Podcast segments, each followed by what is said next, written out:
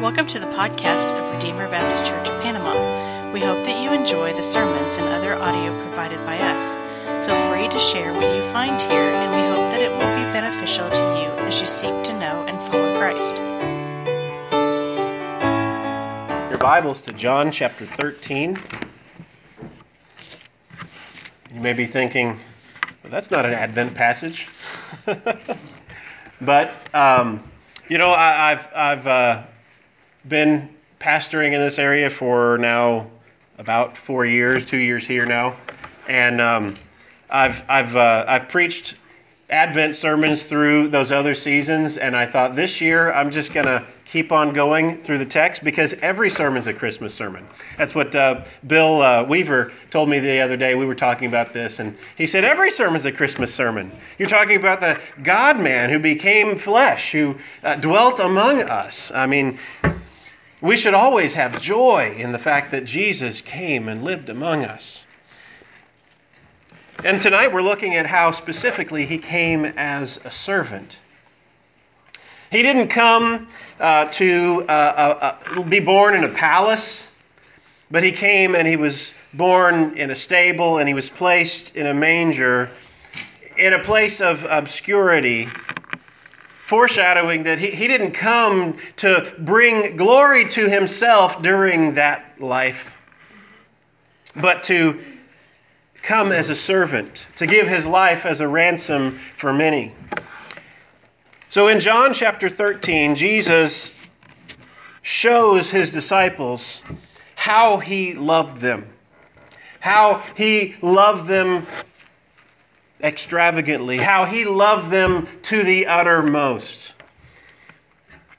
John chapter 13, beginning in verse 1, says Now, before the feast of Passover, when Jesus knew that his hour had come to depart out of this world to the Father, having loved his own who were in the world, he loved them to the end.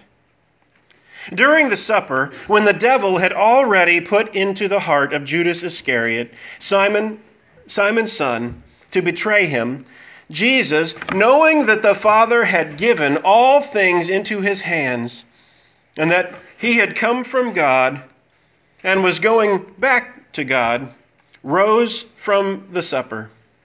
He laid aside his outer garments and, taking a towel, tied it around his waist.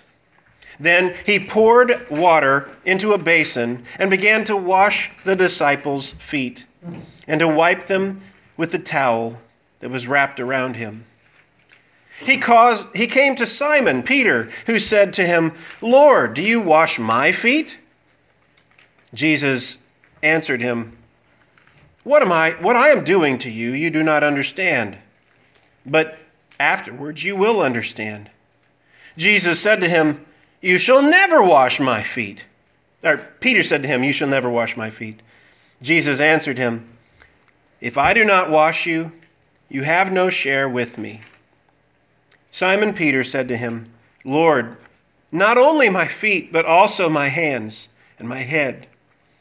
Jesus said to him, The one who has bathed does not need to wash except for his feet, but is completely clean. And you are clean, but not every one of you. For he knew who was to betray him. That's why he said, Not all of you are clean. When he had washed their feet and put on his outer garments and resumed his place, he said to them, Do you understand what I've done to you? You call me teacher and Lord, and you are right, for I am, for so I am. If you then, if I then, your Lord and teacher, have washed your feet, you also ought to wash one another's feet. For I have given you an example that you also should do as I have done to you. Truly, I truly I say to you, a servant is not greater than his master, nor is a messenger greater than the one who sent him. If you know what I have chosen, whom I've if you know these things, blessed are you if you do them. Let's pray. Father, we thank you. Lord, that you have brought us here. We pray that you would give us eyes to see and ears to hear, and hearts to understand and obey. Father, I pray that you'd give me strength. Pray that you'd give me wisdom. And I pray that, um, Lord, that you would serve us even tonight, just as you served your disciples. Lord, we love you. In Jesus' name, amen. It's kind of an odd story, but a familiar one. Jesus was the servant. Uh, Jesus was the Lord. He was the Lord. We knew. We know He is the one who was the God who became flesh from chapter one of this book. We know He's the one who had disciples coming to Him. We know He was the one who could raise the dead. He's the one who claimed to be God Himself, and yet here he was coming to the end of his ministry, coming to the end of his life on this earth. And he knows this, it's conscious to him. It says, Jesus knew that his hour had come to depart out of this world. He knew the time was coming. And he take, took a moment to do something that the disciples thought was strange. He, he was not the one who should have done this. You see, to, it's common knowledge, I think, to understand that it wasn't just any slave that would come and wash the feet of those who came. But it was the lowest job of the lowest slave. No one would want to do this, and certainly not someone who was master someone who should be called Lord, to, to bend down and wash another's feet. And yet, Jesus here, as he's reclining, probably lying down while they're supping together with his elbow up against the ground, lying down. That's the way they ate back then. They didn't have our nice tables we have today. And Jesus gets up and he takes a towel and he wraps it around himself. And he goes and he fills a water basin and he goes around to his disciples. He splashes water on their feet and he wipes them off and cleans them. What is Jesus trying to say to his disciples? Peter didn't understand it. He was like, Jesus, you're doing this for me? I, I, I, I you can't do this for me, Jesus. Peter was so often like that. When Jesus began to talk about having to go to the cross, Peter said, No, no. Over my dead body will you go to the cross. And Jesus rebuked him and said, Get behind me, Satan. And Peter was just acting the same as he had been before. He says, You're not going to wash my feet. And Jesus teaches him something Jesus did this action. He served these disciples, he, he washed their feet to teach them something. Jesus told his disciples, he told Peter, that he had to wash his feet, and if he didn't have he didn't wash his feet, then he could have no part in Jesus. He could have no part in him.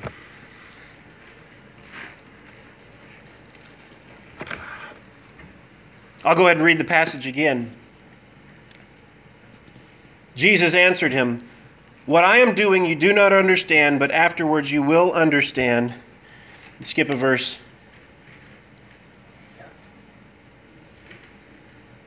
If I do not wash you, you have no share with me. In order to be one of Jesus' people, you know, verse 1 says, He knew those when Jesus knew that his hour had come to depart out of this world, having loved his own, he loved his own. He loved his disciples. He loved those who had called, he had called to himself. He loved his own so much, and he loved them to the very end.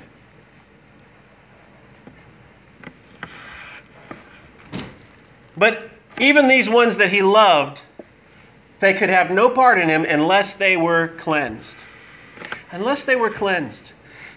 This is why I think this prefigures what Jesus was doing upon the cross. It, it's, it's not a picture like in baptism where we, where we see someone is buried and raised again as they go under the water and up. It's not like that kind of a picture. And it's not the kind of picture we see in the Lord's Supper where we partake of the bread and the, uh, as the body and the drink as, as his blood. But it is a kind of a picture in the fact that Jesus was showing his disciples, I've got to cleanse you if you're going to have any part of me. And that's what he was doing as he was going to the cross. He was going to the cross to die as the Lamb of God. The one who was going to wash away our sins with his own blood. Unless we have our sins washed away by Jesus, we have no part in him. We must be washed by Jesus. It's not good enough just to be a good person. It's not good enough just to go to church. It's not good enough just to hang around Christians. We have to be washed by Jesus. We have to put our faith in Jesus, in his finished work on the cross, so that we can be saved, so that we can be cleansed. And then Peter, he responds, you know, don't wash me. Don't wash me. Jesus uh, tells him, you know, you have to have to be washed in order to have any part of me. And Peter says, Well, then, Lord, don't just wash my feet, wash my hands and my head too. And Jesus says something kind of strange. He says, Well, if you've taken a bath, then all you need is to wash your feet. You're already clean. I think here what we have is Jesus changes his application. At first, he's applying this saying, You have to be cleansed by me. And now I think he's using this to, to, to teach us something else. Once you've been cleansed by Jesus, we still need to go in repentance and in confession to him. Just like 1 John, which was written by the same author. John wrote the Gospel of John, and he wrote 1st, 2nd, and 3rd John. And in 1st John, he says, if we, conf- if we confess our sins, he is faithful and just to forgive us our sins and cleanse us from all unrighteousness.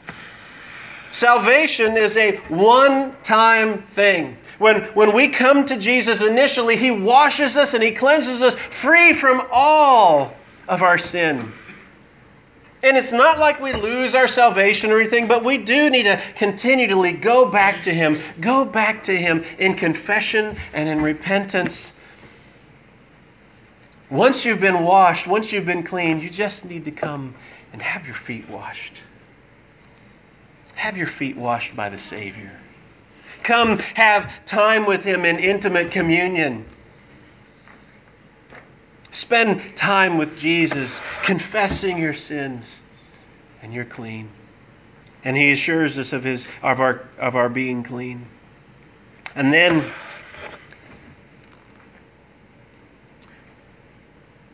after He had washed their feet, he put, a, he put on his outer garments and he resumed his place. And he said to them, Do you understand what I've done to you? You call me teacher and Lord, and you're right, for I am so.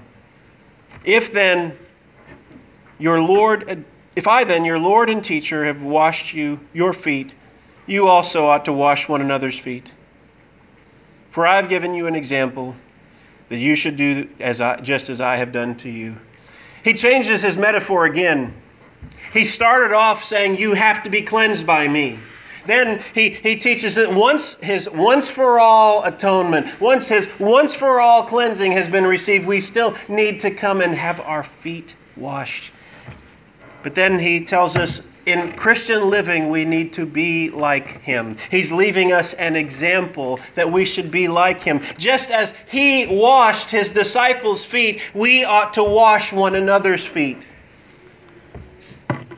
Jesus, in taking upon the towel, taking the basin and getting down and washing the feet of his disciples like a slave, like the lowest slave of the low, means that as his disciples, we should serve one another in that kind of a way. We should serve one another self abasing, self giving, not expecting anything in return, but just continually giving because of what we have received in Jesus. That is our motivation. We give because of how much we've received. We give and we serve because of how we have been served in Jesus, cleansing us from all of our sins. So tonight,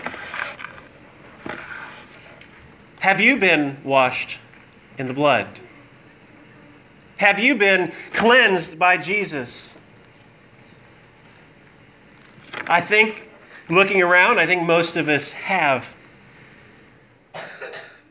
Have you been cleansed by Jesus?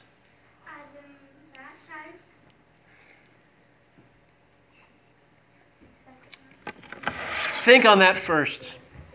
And then, if you have trusted in Christ, but you're maybe not walking with Him right now, do you need to come and have your feet washed? Do you need to come and, and have a time of confession with the Lord? Just come. You've already had a bath, so to speak. You've been cleansed by Jesus. You've been washed in the blood of the Lamb, but you need to come and clean your feet. Tonight is the time to do that. And then for those of us, all of us who are believers in Jesus, we are commended to be just like Jesus in this. He lowered himself, unthinking. No, he was thinking. But he lowered himself not concerned about the consequences, so that he could serve his disciples. It's a picture of what he did in the cross. He was God and he became man.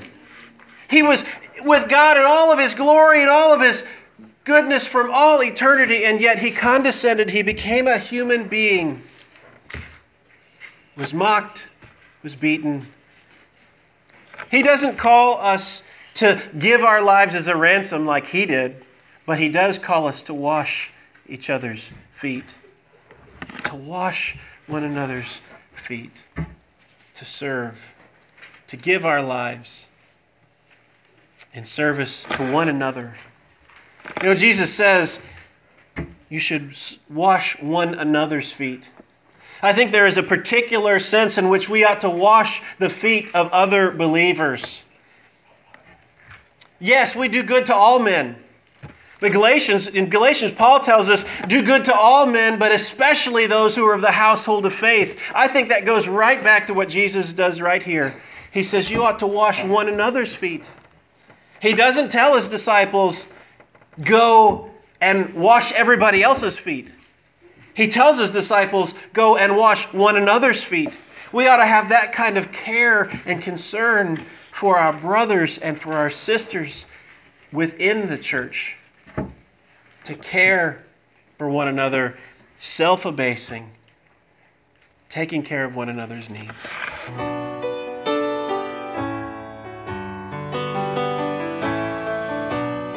Thank you for listening to this message from Redeemer Baptist Church in Panama. For more information, please visit us at RedeemerBaptistPanama.com or you can like us on Facebook.